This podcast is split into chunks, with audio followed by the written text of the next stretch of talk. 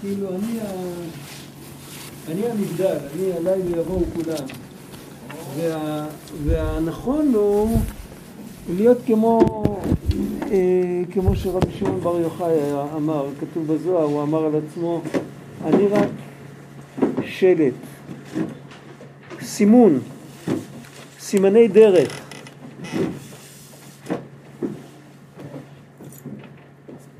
ואם יש לו ממשלה יותר, כל אחד לפי בחינתו, מוטל עליו להזהיר ולהוכיח יותר ויותר אנשים, כל אחד כפי הממשלה שיש לו.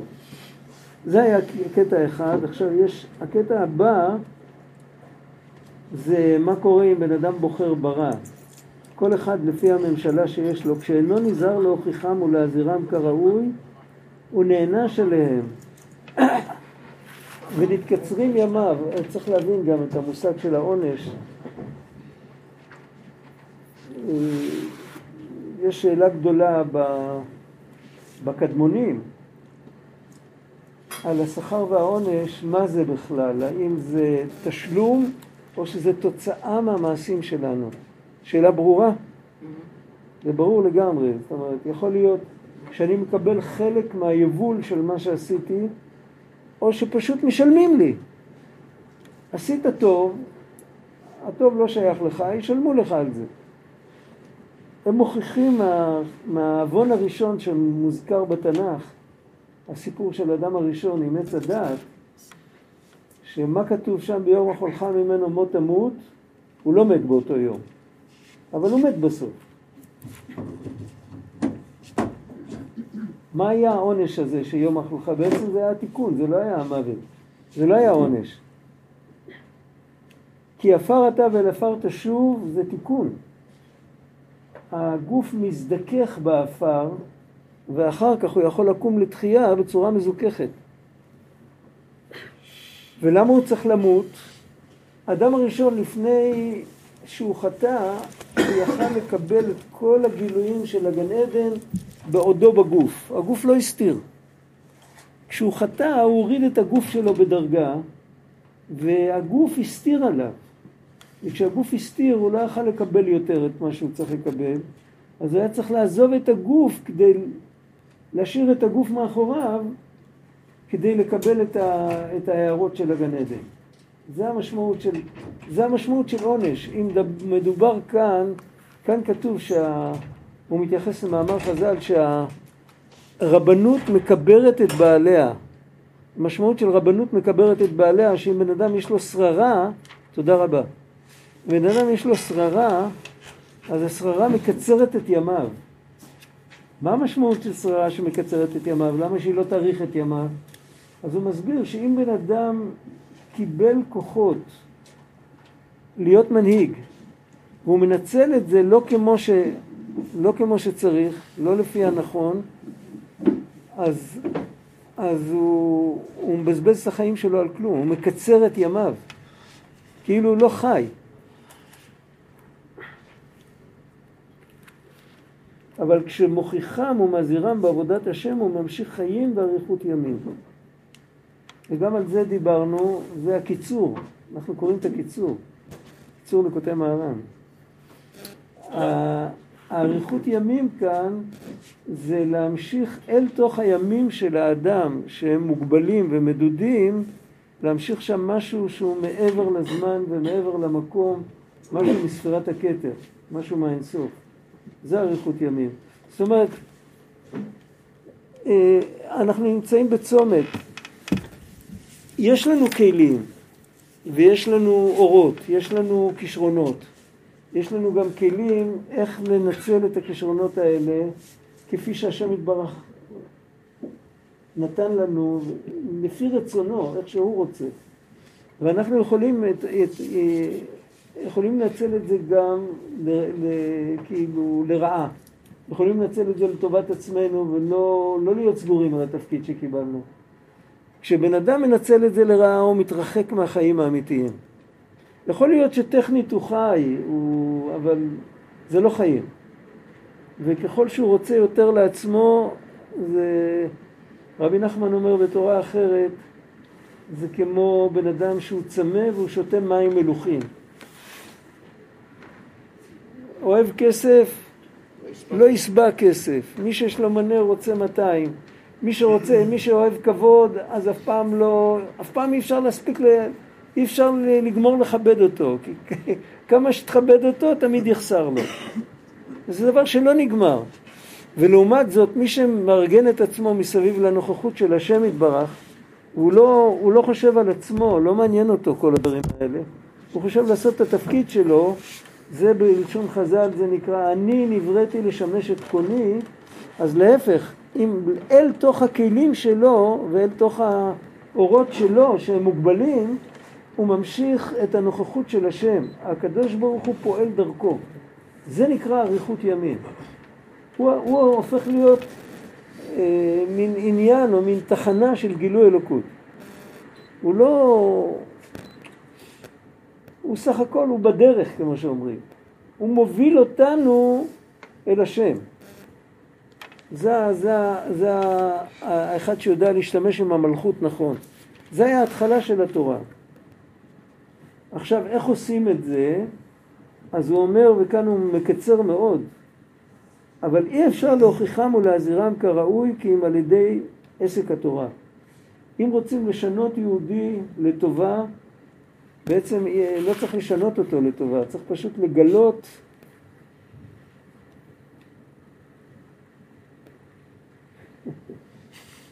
אני באמצע שיעור. אני באמצע שיעור, עד, אחרי שבע וחצי תתקשר. זה אחד מאיזו ישיבה גדולה בארץ, לא יכולתי לנפנף אותו ככה.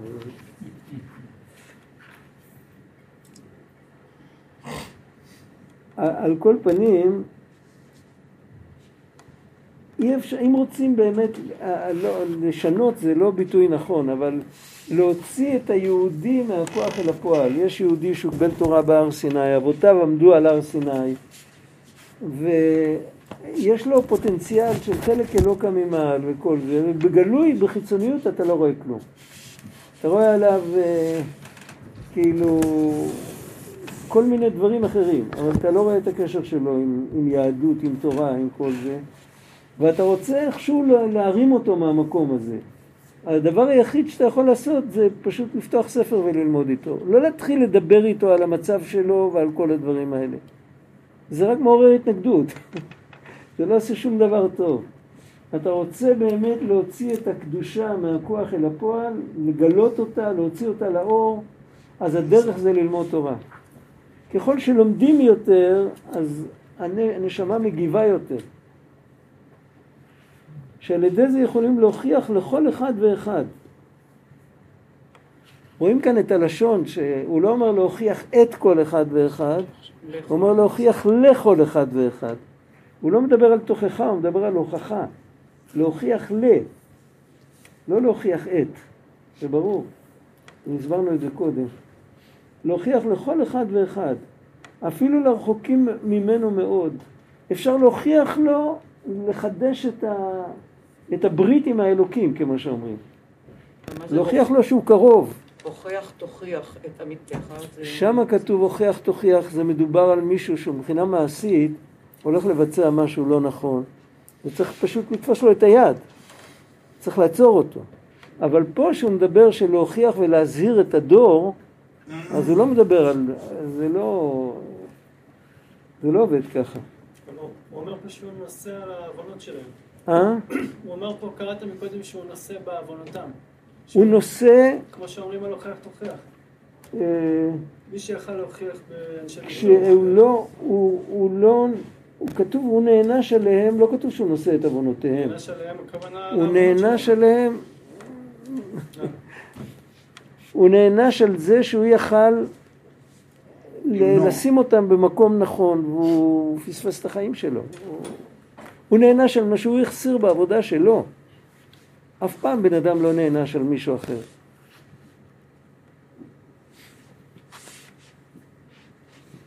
ואפילו אם אינו יודע מה שצריך להם, זה, זה כל כך לא חשוב. אתה אומר, מה אני יודע? אני יודע מה שחסר לבן אדם, אני יודע בדיוק באיזה עולם הוא נמצא, זה בכלל לא רלוונטי, לא חשוב מה חסר לו.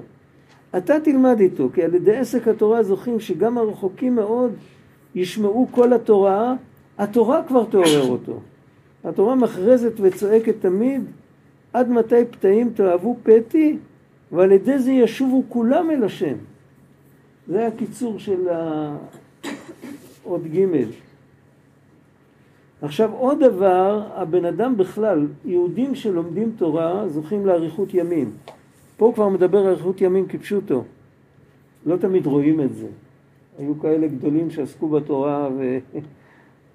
אבל אה, לא יודע, כי על ידי עסק התורה קוראים את חי החיים יתברך שמו כביכול וממשיכים ממנו חיים ואריכות ימים.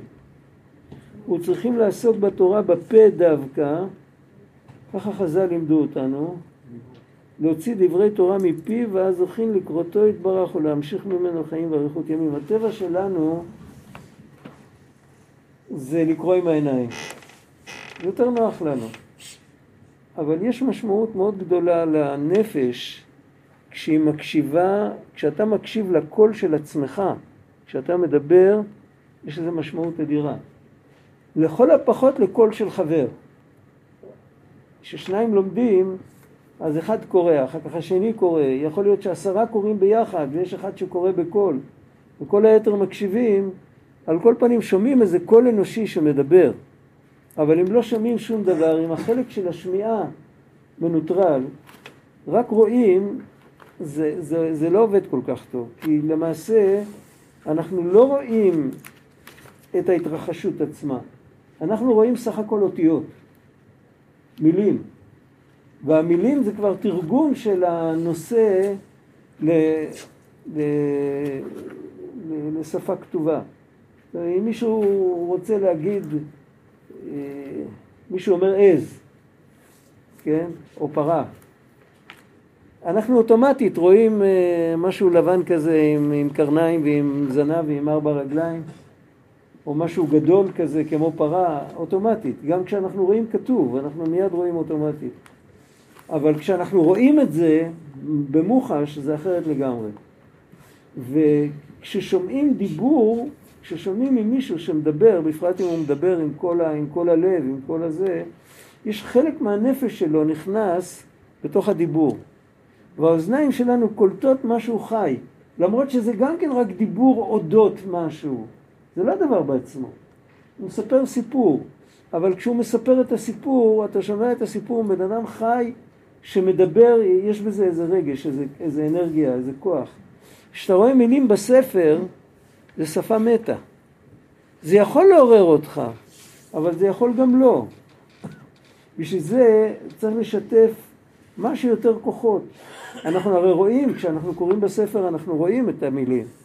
אז זה לא מספיק. אם אפשר לשתף עוד מימד, לשתף גם את האוזניים שהם ישמעו, אז זה עניין גדול. עכשיו הוא כבר נכנס ממש למרכז התורה. יש שתי בחינות הסתרה. זוכרים שדיברנו על זה, שיש הסתרה והסתרה שבתוך ההסתרה. בואו נראה איך שהוא כותב את זה בצורה כזאת שאפשר לעשות עם זה משהו. זה היה נראה משהו תיאורטי לגמרי. יש שתי בחינות הסתרה. יש הסתרה ויש הסתרה שבתוך ההסתרה. עכשיו הוא מסביר, כשהשם יתברך נסתר בהסתרה אחת, גם כן קשה מאוד למוצאו. אך אף על פי כן אפשר להיגע, להתייגע ולחתור, לחפש, עד שימצא אותו יתברך. מאחר שיודע על כל פנים שהשם יתברך נסתר ממנו. קורה שאנחנו, אני נותן משל עכשיו, זה לא, זה לא הפירוש כאן, אבל קורה שאנחנו קוראים משהו ואנחנו מרגישים שלא הבנו אותו עד הסוף. קורה דבר כזה? אנחנו מרגישים שמתחבא פה משהו? כן, אבל אנחנו לא יודעים מה מתחבא. אבל זה הרבה יותר טוב מאשר אם לא היינו מרגישים שמתחבא משהו. יש אחד שקורא את זה ואומר, בסדר, הכל מובן. אז הוא לגמרי מחליק מלמעלה, הוא כאילו, הוא לא, הוא לא נכנס לעניין בכלל. אם, אם מרגישים שיש כאן משהו לא מובן, זה כבר נקרא שהתחברנו קצת. זה כבר מצב יותר טוב. התחושה של הריקנות, הרבה פעמים בן אדם באמצע החיים פתאום הוא מרגיש זהו, הוציאו לו את האוויר מהגלגלים, הוא לא מבין כלום, הוא לא, הוא לא זוכר כלום, הוא לא מרגיש כלום, הוא מרגיש את הריקנות, הוא מרגיש את החיסרון, והוא צועק, אלי, אלי, למה עזבתני? פתאום נהיה לו חושך. וזה נראה לנו נורא ואיום, אבל זה חדשות טובות. כי עד עכשיו הוא היה בדיוק באותו מצב. הוא לא היה, הוא לא היה במקום יותר טוב. והוא לא הרגיש את זה. עכשיו הוא מתחיל להרגיש שבעצם הוא רחוק. שכל מה שהיה זה היה רק דיבורים מסביב. אבל קשר אמיתי, הוא לא הרגיש שאין לו, כי הוא חשב שהדיבורים מסביב זה הקשר האמיתי. עכשיו הוא כבר נפתח עד כדי כך שהוא כבר יכול ליצור קשר אמיתי, אז הוא מרגיש שזה חסר לו. זה נקרא שהסתרה אחת היא לא כל כך נוראה. לפעמים זה חדשות טובות. אבל יש לפעמים שהכל נסתר. מאחר שיודע שעל כל, כל פנים שהשם יתברך נסתר ממנו. אבל כשהשם יתברך נסתר בהסתרה שבתוך הסתרה, והיינו שההסתרה בעצמה גם כן נסתרת ממנו, שאינו יודע כלל שהשם יתברך נסתר ממנו, הבן אדם מלא עם תחושה של אני. לגמרי, הוא כל הזמן רק עם אני, אני, אני, אני, אני, אני. כל מילה שנייה אצלו זה אני. ואז בכלל אין מקום למשהו אחר. הוא לא מרגיש שחסר לו כלום.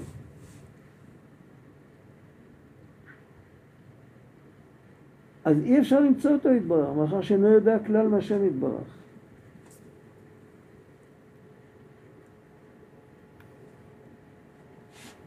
ודע, כי מי שעובר ושונה חס ושלום, אדם שעובר עבירה הוא מנסה תמיד לקבל לגיטימציה למה שהוא עשה, זה הטבע שלנו, אנחנו לא... אה, כתוב אצל דוד המלך, כתוב שבא נתן הנביא ואמר לו את המשל של, ה... של כבשת הרש. זוכרים מהתנ"ך? כן. אז דוד המלך אומר לו, חטאתי להשם. מיד על המקום, הוא לא מנסה לעשות מניפולציות, הוא לא מנסה ל... ואז הנביא אומר לו, השם העביר חטאתך לא תמות, אפס אתה תיענש. הוא נותן לו שם רשימה, נאץ ניאצת את אויבי השם, כאילו אתה, אתה תסבול, והוא סבל הרבה אחר כך. אבל על כל פנים, למה השם העביר חטאתך ולא תמות? בגלל, שהאד... בגלל שהבן אדם אומר מיד חטאתי. וזה כל כך רחוק מאיתנו, אנחנו בדרך כלל כשאנחנו שומעים ביקורת, מה הטבע הבסיסי שלנו? לקבל ביקורת זה מאוד נדיר. כשאומרים לנו ביקורת, מה אנחנו עושים? מפילים אנשים. מתווכחים. מתווכחים בכל מיני צורות. או שיש לך טעות, או שאתה לא יודע את המצב שלי, או ש... אני לא יודע מה. האדם הראשון המציא את זה. להגיד נכון על ביקורת זה נדיר קצת. אבל האדם הראשון המציא את זה. האדם הראשון אה, לא עמד בזה. הוא אמר האישה אשר נתת עמדי והיא זרקה על הנחש והנחש כבר לא היה לו על מי לזרוק, מסכן. הרב גד, יש את הנקודה של טול, יש את הנקודה של טול קורה מבין עיניך, מי ראוי להוכיח, יכול להיות אנשים נגועים. יפה, יפה, אז באמת, אז הם מחלישים את הביטחון העצמי. בדיוק על זה, בדיוק על זה, אני זוכר, הייתי יותר צעיר ממך. אה, אני זוכר שפעם הסבירו, אני אפילו לא זוכר, זה כל כך הרבה שנים עבר שאני כבר לא זוכר מי הסביר את זה. אה, מה רבי עקיבא רצה? מה הוא רצה? רבי עקיבא אמר, תמהני אם יש בדור הזה למי להוכיח. אם יש בדור הזה מי שראוי להוכיח. אם אומר למישהו, טול כיסה מבין שיניך, יאמר לי, טול קורה מבין עיניך. מה רבי עקיבא רצה? באמת יש קורה בין עיניי, למה אני אומר להוא שיטול כיסה מבין ש... כאילו אני אומר לו איזה חיסרון פעוט, ואני מסתובב עם חסרונות הרבה יותר גדולים. אז, אז הוא, הוא צודק, מה רבי עקיבא רצה ממנו? רבי עקיבא ביקר את הסיטואציה. אז שמעתי פעם מישהו הסביר הסבר מאוד פשוט, הוא אמר, מישהו בא אליך עם קורה בין עיניו, והוא אומר שיש לך כיסם בין השיניים, אל תגיד לו טול קורה מבין עיניך, קודם כל תוציא יפה את הכיסם בין השיניים ותגיד לו תודה. אחר כך תיגש אליו בהזדמנות אחרת ותגיד לו, יש לך קורה בין העיניים. אבל אם אתה מנצל את זה ש... שיש לו קורה בין העיניים כדי שהכיסם יישאר אצלך, אז אתה תישאר עם הכיסם והוא יישאר עם הקורה ושום דבר לא יהיה מתוקן. זאת אומרת, הביקורת, קודם כל הביקורת היא באה לטובתי, האמת שזה לא רק ביקורת, האמת שהכל, בוא נחזור עוד פעם, דיברנו על זה הרבה בהתחלה כשלמדנו את זה, הנביא האחרון בין התרי עשר היה מלאכי והוא אמר אהבתי אתכם אמר השם. איך הרמב"ם כותב ב-13 עיקרי אמונה שכל דברי נביאים אמת אז אם השם אומר אהבתי אתכם אז הוא אוהב אותנו. דיברנו על זה פעם הקודמת. הוא אוהב אותנו. אנחנו לא מאמינים שהוא אוהב אותנו. אם היינו מאמינים שהוא אוהב אותנו היינו מקבלים את כל האיסורים כמו איסורים של כורסה אה, של רופא שיניים.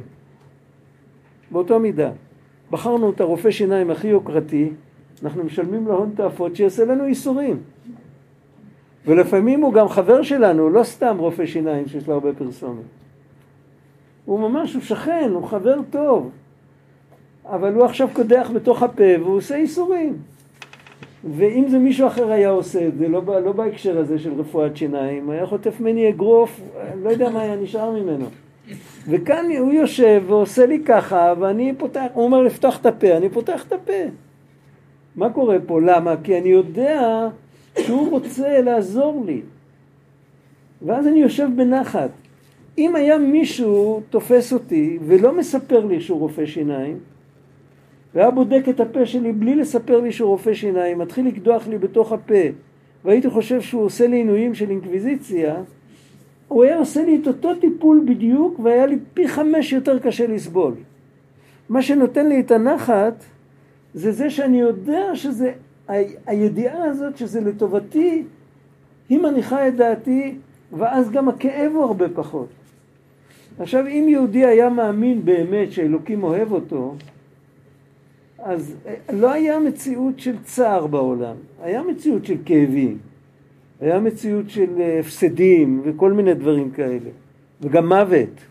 אבל הצער שמלווה לזה, הצער נוצר מוויכוח אינסופי, מכאילו למה? זה לא צודק, זה לא פייר, אני כזה טוב. איך, איך תמיד שואלים את השאלה של איוב, למה קורים דברים רעים לאנשים טובים? זה אפילו כותרת של ספר, מישהו כתב על זה ספר. זה מישהו באמריקה, אני לא זוכר.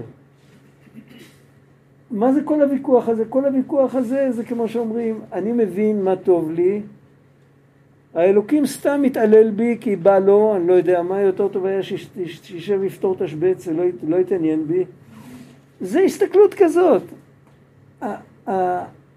זה חוסר אמונה. הרבה פעמים האיסורים שלנו באים לבדוק אם יש לנו אמונה.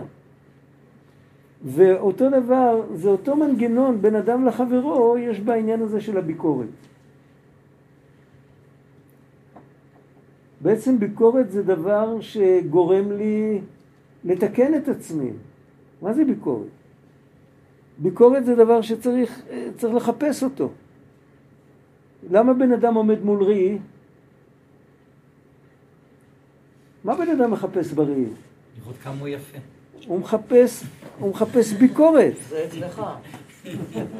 הבן אדם חוזר, מנקה ארובות. הוא עומד מול ראי. הוא רוצה לדעת אם הוא... כן, איך... אני הרבה שנים עבדתי בתעשייה, בבתי חרושת וכל מיני כאלה.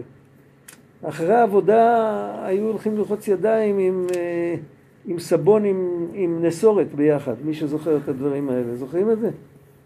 זה לא בדור שלנו. יש היום סבונים חזקים למוסף. סבון עם נסורת ביחד. היה שקים מלאים סבון עם נסורת, ואז אה, בכיור היה איז, באיזשהו אופן מישהו תלה שם איזשהו ראי, שתוכל לראות אם, אם אתה לא עולה על האוטובוס בנסיעה הביתה עם פנים שחורים, כמו לא יודע מה. בעצם אתה מחפש ביקורת כשאתה עומד מול ראי. וכל דבר, אם בן אדם בודק משהו, כל פעם שבן אדם בודק משהו, הוא בודק מעשה שהוא עשה. הוא בנה משהו והוא מתרחק והוא רוצה לראות אם זה עומד ישר או עקום. או כשהוא גזם עץ, גם לפני הגיזום מסתכלים מרחוק לראות מה צריך להוריד, וגם אחרי הגיזום מסתכלים אם באמת עשו נכון. אם לא צריך עכשיו לאזן את זה עם פינה אחרת או משהו. מה מחפשים בכל הדברים האלה? מחפשים ביקורת. כל ניסוי מדעי זה חיפוש ביקורת. אם זה עובר את הכל ולא נמצא ביקורת, אז זה מאושר. ואנחנו ביקורת בין אדם לחברו, מיד קופץ לנו האגו ולא רוצה לקבל את זה. אז אה,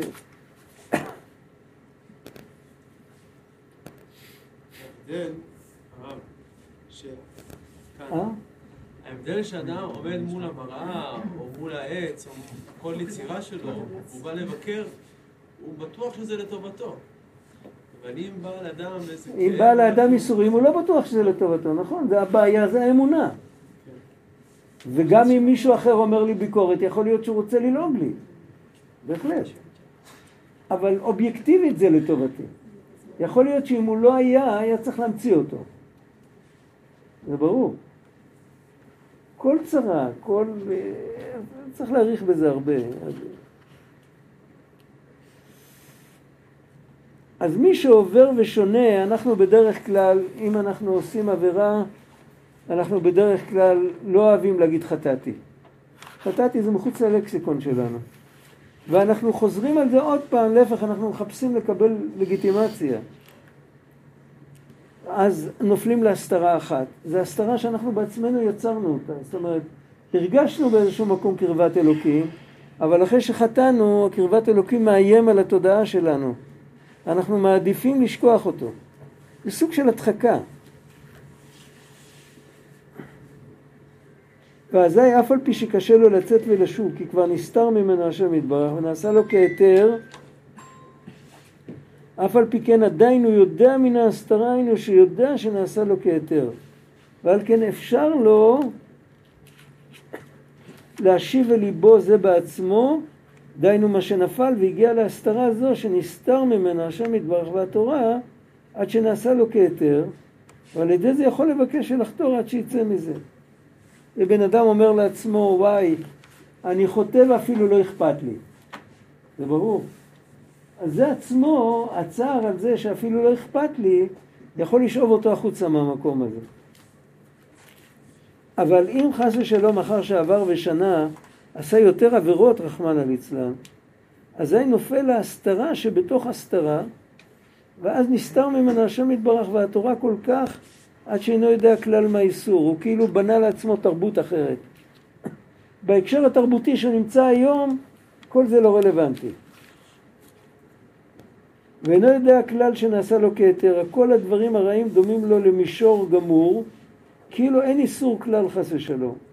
אך אף על פי כן, אין שום ייאוש בעולם כלל, ואפילו מי שנופל לבחינת הסתרה שבתוך הסתרה, אף על פי כן, גם שם מלובש חיותו יתברך, כי בלי חיותו אין שום קיום לשום דבר בעולם. למדנו את זה. למדנו את זה באריכות. ואפילו תוקף הקליפות והעבירות, ואפילו ההסתרות שבתוך ההסתרות, גם כן מקבלים חיות ממנו יתברך. ומי שזוכה לדעת זאת, נתבטלים אצלו כל ההסתרות, וזוכה לשמוע כל הכרוז הגדול של התורה, שמכרזת תמיד בקול גדול עד מתי פתאים תאהבו פתי. ויזכה לשוב אל השם, ולזכות לדעת הזאת הוא על ידי התורה. כי על ידי עסק התורה יכולים לעורר גם אותו שהוא בהסתרה שבתוך הסתרה, ולהודיעו מהשם יתברך, שיש לו גם כן תקווה עד שישוב אל האמת ויתקרב להשם יתברך. עכשיו, יש פה עוד נקודה, יש פה את האילן של הנשמות. זה צריך להבין, יש לנו, דיברנו על זה פעם, כשאנחנו מדברים, זה ביטוי ששכיח הרבה בספרים, נשמה, זה כאילו, זה כתוב בצורת סיפור, נשמה ירדה לעולם הזה, על כמה דברים דיברנו? נשמה, עולם הזה, ירדה? להתלבש בגוף, זה דבר שלישי, ונפש בעמית, וה, והתפקיד שלה זה ללמוד תורה ולקיים מצוות. דיברנו על שישה דברים, דיברנו על הנשמה, דיברנו על העולם, דיברנו על הגוף, דיברנו על הנפש הבעמית, ודיברנו על תורה ודיברנו על מצוות. עכשיו, אצל בן אדם, כשבן אדם בונה מערכת, אז נגיד הוא צריך לקחת את האוטו ולנסוע לאיזשהו מקום, התכלית שלו זה להגיע לאן שהוא צריך להגיע. וכדי שהוא יגיע, אז הוא צריך אה, רכב, הוא צריך דלק, הוא צריך זה, הוא צריך זה. יש תמיד איזה סדר, מה העיקר ומה הטפל. אצל השם יתברך אין דבר כזה מה העיקר ומה הטפל. הוא יכול להגיע לעיקר ישר בלי כל, התפ... בלי כל התפילין. אז מה, למה זה כל כך מורכב? אם הנשמה צריכה ללמוד תורה, לקיים מצוות, בשביל מה היא צריכה לנסוע עד לעולם הזה? כאילו, מה, מה כל העניין? העניין הוא שיש בכל אחד מטרה בפני עצמה. לנשמה יש מטרה לרדת. על ידי זה שהיא יורדת, היא עולה אחר כך הרבה יותר גבוה. אנחנו צריכים להסביר את זה, עוד מעט נראה אם נצליח. הרב, מה? למה דילגת על המילה ירדה? המילה ירדה, לא שמת אותה בחשבון. את המילה ירדה, כן, כי זה- כן, זה כי, מה- כי זה מצב, זה לא מהות. הנשמה, העולם, הגוף, הנפש הבעמית, התורה והמצוות אלה מהויות.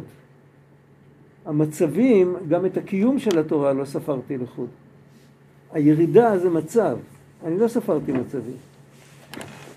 אבל בכל אופן, הנשמה יורדת, עצם זה שהיא יורדת לעולם, אז יש לה, יש ככה, יש עילוי בנשמה על ידי זה שהיא יורדת לעולם, יש עילוי בעולם על ידי זה שהנשמה מסתובבת בו.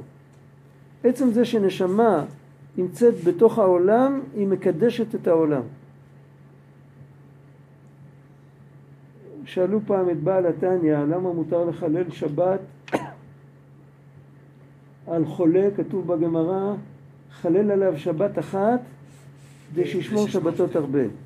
מה יהיה אם זה השבת האחרונה של חייו לפי כל המומחים? הוא לא יכול להחזיק מעמד אה, עד הערב אפילו, הוא לא יחיה. אבל בינתיים אני מעריך את חייו על ידי זה שאני עושה פעולה של חילול שבת, וזה גם מותר. זאת אומרת שהאמת שזה לא בגלל שישמור שבתות הרבה, אלא בגלל שפיקוח נפש זוכה שבת. אז למה? אז הוא אמר, אנחנו לא יודעים איזה נחת רוח יש להשם יתברך מזה שנשמה נמצאת בגוף עוד דקה אחת, למרות שהיא מנוטרלת והיא לא יכולה לקיים שום דבר. עצם זה שנשמה נמצאת בעולם זה תיקון גדול, תכף נראה מה המשמעות של זה, אם, אם נזכה. אחר כך הנשמה הזאת מתלבשת בגוף, אז זה צריך לעשות תיקון בגוף. הנשמה הזאת מתלבשת בנפש בעמית, זה אומר לעשות תיקון במידות של הנפש הבעמית, לעדן אותם. בנשמה הזאת, התפקיד שלה פה זה ללמוד תורה, אז זאת אומרת שיש עילוי לתורה, שהיא נלמדת פה בעולם הזה. התורה ירדה לעולם הזה, היא יכלה להישאר בעולם העליון, שילמדו אותה במטיבתא דרקיע, נשמות, ולא בתוך העולם הזה. התורה ירדה לעולם הזה, זה תכלית העלייה של התורה שירדה לעולם הזה, ולקיום המצוות, התכלית שלו שנעשה בעולם הזה, עם אתרוג, עם לולב גשמי, עם נר שבת גשמי, עם לא, לא עם כל מיני פילוסופיות עמוקות, עם דברים פיזיים. עכשיו, מה הסוד של כל הדברים האלה? הסוד של כל הדברים האלה שבמציאות הפיזית יש סוד, יש סוד גדול. היא מסגירה כוח של בריאה שאין אותו באף מקום בעולם. אין אותו. ברובד הרוחני אין פלא כזה גדול כמו ברובד הפיזי. הרובד הפיזי זה בריאה יש מאין, זה משהו שאף אחד בעולם לא יכול ליצור אותו חוץ מהשם יתברך. פה הוא מגלה את הכוח האמיתי שלו. ויצירה רוחנית גם בן אדם יכול ליצור, גם מלאך יכול ליצור. יצירה רוחנית זה השלכה של הרוחניות שלך. אבל ליצור משהו פיזי, יש מאין, זה דבר שאתה צריך להיות מעבר גם ליש וגם לעין כדי ליצור אותו. אתה צריך להיות לא זה ולא זה כדי לקחת את העין ולהפוך אותו ליש. זה, זה מה שנקרא ב, בשפה של הקדמונים מחויב המציאות. מחויב המציאות זה, זה לא מציאות שהיא נמדדת בעצ, בעצם הקיום שלה. כשזה פה, אז, אז הוא קיים, כי אני רואה אותו. אפילו אם אני לא אראה אותו, ואפילו אם הכל הכל הכל יתפוגג, אז יש איזו נקודה שהיא תמיד נשארת. והגילוי של זה מתגלה דווקא בעולם הזה. פה בעולם הזה אנחנו רואים, העולם, העולם שלנו גם נראה כמו מחויב המציאות. אתה יכול לתאר לעצמך שהמקום מתפוגג, מקום ריק. אתה יכול, אתה יכול להגיד שכל הכדורים מתפוגגים, אבל המקום תמיד נשאר. הזמן, מישהו יכול לתאר לעצמו שהזמן מתפוגג? שאין תחושה של קודם ואחר כך? אני לא מדבר על מדידת הזמן או על, אה, על איינשטיין, על יחסיות, זה הכל במדידת הזמן. התחושה שיש קודם ויש אחר כך, מישהו מסוגל לדמיין איך שזה מתפוגג?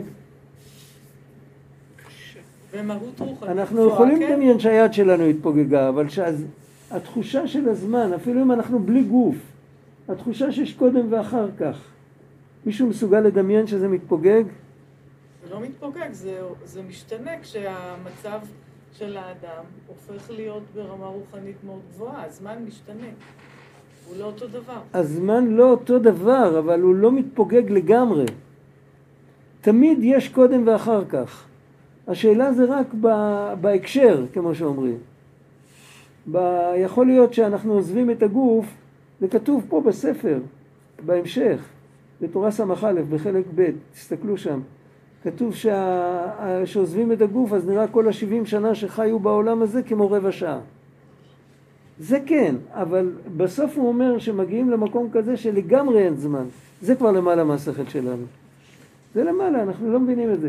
המציאות הפיזית שלנו, שהיא תלויה במקום ובזמן, היא נראית לנו מחויבת, היא נראית לנו טוטאלית. אנחנו לא יכולים לצאת מהטוטאליות הזאת. קשה, קשה לנו. הרב, יש לי אה? שאלה ברשותך. ברשותך, יש לי שאלה. מתחילת השיעור... רק מלווה רגע, רק רגע, רק רגע, רק רגע, רק רגע. חכי. על כל פנים, אם ניקח את זה בחשבון, אז נבין שהכל מתעלה בזה שפוגש את המציאות הפיזית. השם יתברך עשה פה במציאות הגשמית, הוא עשה פה את הפלא הכי גדול, יש כאן את הגילוי אלוקות הכי גדול ואת ההסתרה הכי גדולה. מצד אחד יש כאן את הגילוי אלוקות הכי גדול, שמי עומד מאחורי כל זה, זה מחויב המציאות. מצד שני, יש כאן את ההסתרה הכי גדולה, שאפשר להגיד על זה שזה מחויב המציאות. זה או לכאן או לכאן, אי אפשר כאן לשחק, אה, אין ממוצע, כמו שאומרים. זה או עד הסוף להנה, או עד הסוף להנה. וכשהנשמה מגיעה לכאן, אז פה היא יכולה באמת לבחור במקום שהבחירה היא שווה והיא טוטאלית, היא לגמרי, זה מה שאמר, זה ש... איך אה, יהושע שואל את המלאך, לנו אתה לצערנו. או לצרינו? כן, או איך כתוב שם, ונתן עליו גורלות, שעיר אחד להשם, שעיר אחד לעזאזל. כאילו, להקצין את הבחירה עד הסוף, יש את זה דווקא פה, ואז הכל מתעלה. הנשמה מתעלה, העולם מתעלה, הגוף מתעלה, הנפש הבעמית מתעלה, התורה שמקיימים פה מתעלה, והמצוות שמקיימים פה מתעלות. זה לא דומה איך שזה בעולם רוחני, ששם אין את האקסטרמיות הזאת, אין את הקיצוניות הזאת, שלכאן או לכאן. מה רצית לשאול? מתחילת השיעור, כן. מטריד אותי הסיפור של קין והבל. קין והבל? כן, לאור כל מה שאמרת. אבל, אבל אז תעזבי, לא, קשה להיכנס לזה עכשיו. את כאילו, יודעת מה, תתקילי אותי פעם בתחילת שיעור. מה, רגע, מה לא ברור לך לא בקין ברור והבל? לי למה מתוך כל... זה לא ביקורת, זה לא... זה, זה הרג. זה, זה החרטה טוטאלית של הדבר שהוא לא מוצא חן בעיניך, שהוא לא נראה לך, שהוא נגדך. אז למה זה קיים? מה זה, מה זה מראה לנו? הדבר הזה, אוקיי, למה זה בסדר, בא... י- יש לזה תשובה, תזכירי לי פעם בתחילת שיעור. בסדר? יש לזה תשובה.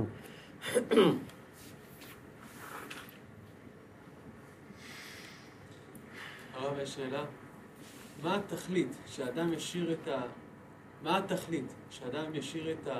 את האמונה בגדר אמונה, או שהוריד את זה לידיעה? אני חושב שזה... שהוא כן יוריד את זה לידיעה, אבל איך אפשר לאחוז את זה בידיעה? כי ידיעה זה משהו שהוא... יש חלק מהאמונה שאפשר להוריד אותה לכל מיני מקומות, אבל לא לשכל. לשכל יוכלו להוריד אותה כשהשכל שלנו יעלה בדרגה, וזה יהיה רק לעתיד לבוא. אבל להוריד את האמונה ללב, לרגש ולמעשים, זה כן אפשר. לשכל אפשר להוריד את האמונה בערבון מוגבל, עד, עד מקום שיד שכלנו מגעת. וכמה שאפשר, אז מחויבים. זה ברור. אז כבוד הרב, בגלל זה, אנחנו- אה? בגלל זה גם אנחנו מוגבלים באיזשהו מקום מבחינת האמונה לאיפה להגיע, מבחינת, מוגבלים מבחינת... מבחינת האמונה, עד כמה אמונה אנחנו יכולים להגיע אליה, אם השכל שלנו מוגבל. אה, לא, לא, לא, לא, לא, לא, לא. אם, אם בן אדם זוכה ונפתח לו הלב, אז הוא יכול להאמין גם בדברים שהם לא הגיוניים.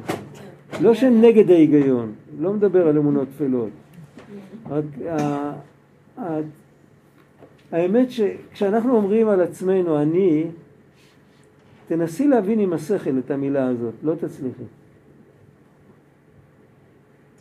זה אמונה. מי זה אני? למה זה הרגשה? מי זה אני? מי זה? אני מדבר עכשיו. אתה מרגיש את עצמך, אתה... זה רק נוכחות. אני אומר, אני אומר, האני שלי, האני שלי והאני שלך הם לא דומים. מי זה השלי שהוא מייחס אליו את האני? מי זה? האני הוא שלי, מי זה השלי? של מי הוא האני הזה?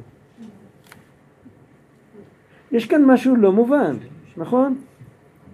ואף על פי כן אנחנו חיים עם זה טוב, אף אחד לא אומר אני לא קיים. זאת אומרת, השכל לא אמור להגביל את האמונה. יש דברים שאפשר להבין עם השכל, אפשר להבין את כוחות הנפש, אפשר להבין עם השכל.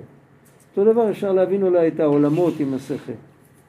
אבל את האני, האני האמיתי זה אני השם אלוקיכם, זה אי אפשר להבין אותו. בתוכנו אנחנו לא יכולים. המהר"ל מפראג אומר את זה, אני לא המצאתי את זה. הוא כותב באיזה מקום, בהקדמה לאחד מהספרים שלו, הוא כותב שיש אנשים שאומרים שהאלוקים הוא שכל. הוא אומר שזה לא נכון. ואחרי זה הוא אומר, אז אם כן, אם הוא לא שכל והוא לא גוף, אז מה הוא כן? הוא אומר, ככה הם ישאלו אותנו.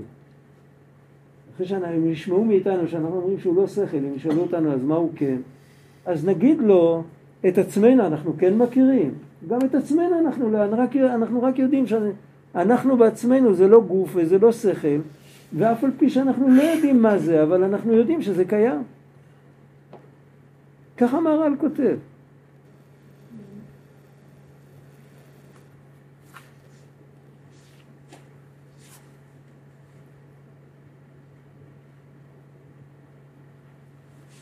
ממילא אין ייאוש בעולם כלל, אפילו אם בן אדם נפל למקום הכי הכי נמוך, כמו קין, למקום שכאילו הוא מסדר את הדברים בכוח החרב, על חרבך תחיה וכל זה, אף על פי כן הוא יכול למצוא שם את השם יתברך. כי דווקא במקום של ההסתרה הכי גדולה, יש גם את הגילוי הכי גדול. רק צריך לחפש את זה.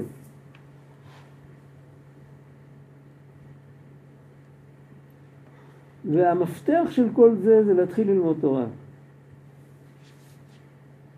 ולזכות לדעת הזאת הוא על ידי התורה, כי על ידי עסק התורה יכולים לעורר גם אותו שהוא בהסתרה שבתוך הסתרה, ולהודיעו מהשם יתברך שיש לו גם כן תקווה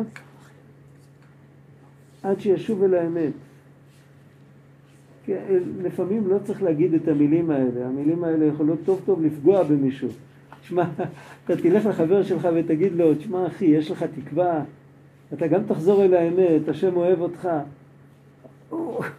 זה בכלל לא, זה לא באופק שלו כל הדיבורים האלה, זה כאילו, מה, אני, מה לא בסדר אצלי, מה, מה אתה בא לנחם אותי, מה לא קרה לי כלום, הכל בסדר. יש לי יותר כסף ממך, יש לי יותר שכל ממך, יש לי, אני יפה יותר ממך, אני חזק יותר ממך, מה, כאילו, מה, מה אתה רוצה? אבל עד, אם, אם אתה לא מדבר איתו על כל זה, אתה לומד איתו תורה, אז לאט לאט התורה תדבר איתו. זה הנכון.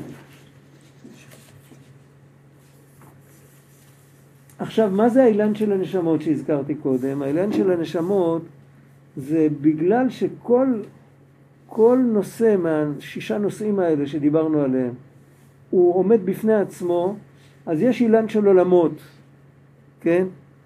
ויש אילן של תורה, ויש אילן של מצוות, ויש אילן של נשמות. האילן של הנשמות, אז יש נשמה כללית, שזה כמו הגזע, יש נשמות פרטיות שזה כמו ענפים, יש נשמות עוד יותר פרטיות שזה כמו ענפי משנה וכן הלאה. ככה זה בנוי אה, יעקב עם 12 שבטים, המילה שבט, מה זה שבט? ענף, מקל, שבט לגב כסילים, שבט זה ענף. אז ממילא יוצא ככה, יוצא שאם הנשמה רוצה להתחבר לשורש, לשורש הראשון, היא צריכה לקבל את הכוח מהנשמה הכללית. יש בכל דור יש נשמה כללית, יש אפילו נשמות כאלה שהן באות רק פעם בכמה דורות. אז זה כמו עץ שכל ענף שייך לדור אחר. זה עץ רב, רב זמני כזה, מעל הזמן. אבל על כל פנים, אם אנחנו מקבלים מאותה נשמה כללית, הנשמה הזאת יכול להיות שאפילו לא יודעים, לא יודעים ממנה כלום. יש, יש תיאור באחד התורות אחר כך, על, על לפני זה, בהתחלת הספר, על נשמה כזאת שכל ביאורי התורה באים ממנה והיא בעצמה היא כאילו, היא בתוך מרירות ואף אחד לא מסתכל עליה ואף אחד לא יודע ממנה הוא, הוא מדבר שם על מיתת מרים, שכשמרים מתה, מרים זה לשון מרירות, כשמרים מתה אז הבאר, הבאר נעלם ולא היה מים. זה אומר שיש מציאות כזאת גם ברוחניות, שה, שהנשמה מסתלקת, אז כל ביאורי התורה מסתלקים. ככה בני אדם רגילים שבאים להם הברקות, והם לא יודעים מאיפה זה מגיע. וכשהצדיק עובד, צדיק עבד ואין איש על לב. יש פירוש, מכירים את הפסוק? הצדיק עבד ואין איש על לב. הפירוש הפשוט הוא שאף אחד לא שם לב שהצדיק נאבד. כן, נפטר צדיק ולא אכפת לאף אחד. אבל יש פירוש יותר פנימי, שבגלל שהצדיק נאבד אז אנשים מפסיקים לשים לב. עד עכשיו הם קיבלו את הכוח לשים לב, הם קיבלו מהצדיק. הצדיק הסתלק, הם לא יכולים לשים לב יותר. הם מחכים לצדיק חדש שיבוא. או שהם בעצמם יהיו צדיקים, זה גם אפשרות. אני זוכר שהיינו ילדים, נפטר האדמו"ר מסדיגורה שחי בתל אביב. זה היה תשכ"א משהו, אני לא זוכר. הוא היה עוד מזקני האדמו"רים, מ... מ... יש כבר איזה חמש דורות אחריו, או, או ארבע, אני לא יודע כמה. הוא היה יהודי מאוד מאוד מיוחד, מאוד... אה, הוא נפטר, אנחנו היינו ילדים, אז המבוגרים אמרו לנו, חבר'ה, כל הצדיקים הולכים, אתם צריכים לגדול צדיקים. אתם צריכים להחליף. מישהו נפל, מישהו אחר צריך להחליף אותו, כמו במלחמה. לא, אי אפשר להשאיר חלל ריק. ויש לפעמים שזה הדרישה, כאילו, אבל על כל פנים צריך תמיד שיהיה מישהו שיכול לקחת אחריות. כי בכוח צדיקי אמת יכולים להתקרב אל השם יתברך תמיד בכל עת, איכשהו, בכל מקום שהוא. הצדיק, איך, הוא, איך הצדיק נותן כוח? איך צדיק נותן כוח? הוא נותן קרדיט, הוא נותן אמון. הצדיק מאמין בנו, אז אנחנו מקבלים את הכוח. אם בא מישהו ביקורתי שאומר אלה לא שווים שום דבר, אז אנחנו באמת הופכים להיות כאלה שלא שווים שום דבר. אמרת שביקורת זה טוב. אה? אמרת שביקורת זה טוב. ביקורת מעבירים על נושא, לא על הבן אדם. זה ההבדל בין ביקורת של קדושה לביקורת של סטרה אחרא. אם אתה אומר, לא ככה עושים את זה, זה לא 90 מעלות, זה לא פלס, זה ביקורת לגיטימית. אבל אם אומרים, אתה יש לך שתי ידיים שמאליות, אתה לא רואה, זה ביקורת הורסת. זה ביקורת שבאה מהקליפות.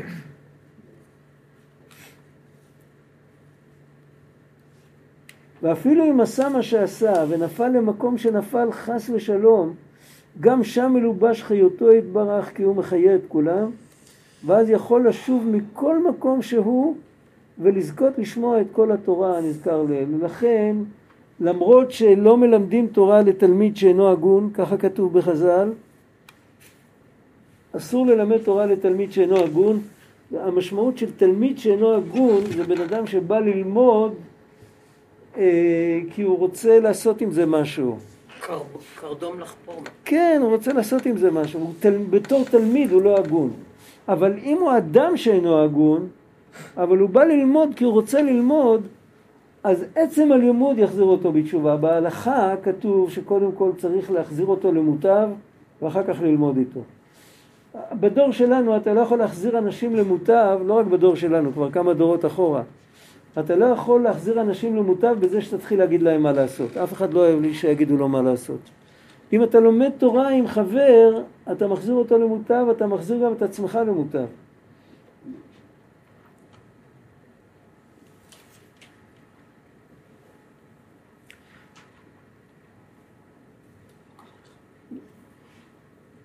כי מה שאין שומעים את כל, את כל הכרוז הגדול של התורה הוא מחמת ריבוי ההסתרות על ידי ריבוי העוונות.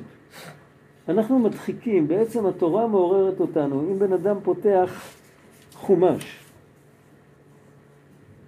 ספר יהושע, ספר משלי, לא משנה, הוא פותח ספר, כל מילה אמורה לעורר אותו, רק אנחנו מדחיקים את כל השפע שנשפע עלינו, כי אנחנו לא רוצים לראות את עצמנו כאילו מול, מול הקריטריונים שהתורה מציבה לנו. אנחנו פתאום נראה שאנחנו אנשים לא טובים. אז אנחנו מדחיקים, אנחנו הופכים את זה למין... אה, לומדים תורה כמו אנתרופולוגים. כאילו, בסדר, בוא נראה מה כתוב כאן. אנשים בעולם הקדום אה, האמינו לזה. כאילו, דוחים את זה מעלינו. אז זה הכל בגלל ההסתרה, שההסתרה הזאת היא... אנחנו מחויבים ליצור הסתרה כזאת, כי אחרת לא נרגיש נעים. כי השם יתברך נסתר אתה מאיתנו בעוונותינו הרבים בהסתרה שבתוך ההסתרה. בבחינת ואנוכי אסתר אסתיר. אבל על ידי עסק התורה מגלין ההסתרות עד שפועלים שגם הרחוקים מאוד ישמעו כל הכרוז וההוכחה של התורה, שנופלים לו הרהורי תשובה מהסתרי תורה המלובשת בתוך העברות וההסתרות. זה קטע שהעתיקו פה מפירוש. היה יהודי, קראו לו רבי אפרים, הוא היה תלמיד של הצמח צדק. שמעתם על הצמח צדק? הוא היה, הוא היה מאלה שחזרו על המאמרים שלו, הוא היה מאלה שכתבו את המאמרים שלו. והצמח צדק נפטר, והוא התחיל לנדוד, הוא התחיל לחפש עוד משהו. הוא הגיע, הוא נהיה תלמיד של אה, הרב מיצ'רין, שמעתם על הרב מיצ'רין? זה שכתב את האוצר היראה, את הליקוטי עצות המשולש, ה- זה, זה אנציקלופדיה כזאת מתוך הליקוטי ההלכות, הוא נהיה תלמיד שלו. הוא נהיה תלמיד שלו, היה גאון עצום, והוא כתב פירוש, התלמיד כתב פירוש על הליקוטי מהר"ן. הרב עצמו גם כתב פירוש על הליקוטי מהר"ן, הרב מיצ'רין. שניהם כתבו פירוש, ו, וזה זה, כאילו, זה, זה משלים אחד את השני, זה מאוד יפה. אז הוא כותב שם, בפירוש הזה, הפירוש הוא קרא איבי הנחל. היום מסתובב ספר אחר שקוראים לו איבי הנחל, אבל זה לא זה. לא זה. זה פירוש עתיק, פירוש שכבר, הוא חי כבר לפני יותר מ-150 שנה. בפירוש הזה הוא כותב שכתוב בתוך התורה, בליקוטי מהר"ן, כתוב שה... שיש הסתרה והסתרה, ההסתרה שבתוך הסתרה, אז החיות שמלובש שם הוא חיות מאוד מאוד גבוה. כי, כי אי אפשר להוריד לשם חיות רגילה, כי הקליפות ינקו מזה. ובמקום לא סימפטי, אז רק אה, כאילו, כמו ש... איך כתוב? לא, השם לא שלח מלאך למצרים, כי המלאך היה נתבע בטומאת מצרים. אני ולא מלאך. עכשיו הוא אומר, הבן אדם נמצא בהסתרה שבתוך הסתרה, ככה הוא מסביר באיבי הנחל. והוא בכל אופן הוא עדיין בחיים, השם מחזיק אותו. עם איזה כוחות השם מחזיק אותו? עם הכוחות הכי עליונים. כי כוח יותר נמוך לא ייתנו לו, כי הוא יטמא את זה. הכוחות הכי עליונים מחזיקים אותו. עכשיו הכוחות האלה יש להם בכוח להחזיר אותו בתשובה. אבל הפתח כדי שהוא ישמע את, ה... את הדיבורים של הכוחות העליונים האלה זה שהוא ילמד תורה. כשהוא ילמד תורה נפתחים לאוזניים, הוא מתחיל לשמוע את הקול של ה... את כל אלוקים דובר אליו מתוך התורה. מה השעה? שבע וחמישה. שבע שבע, טוב, סבן סבנטי. אנחנו פה.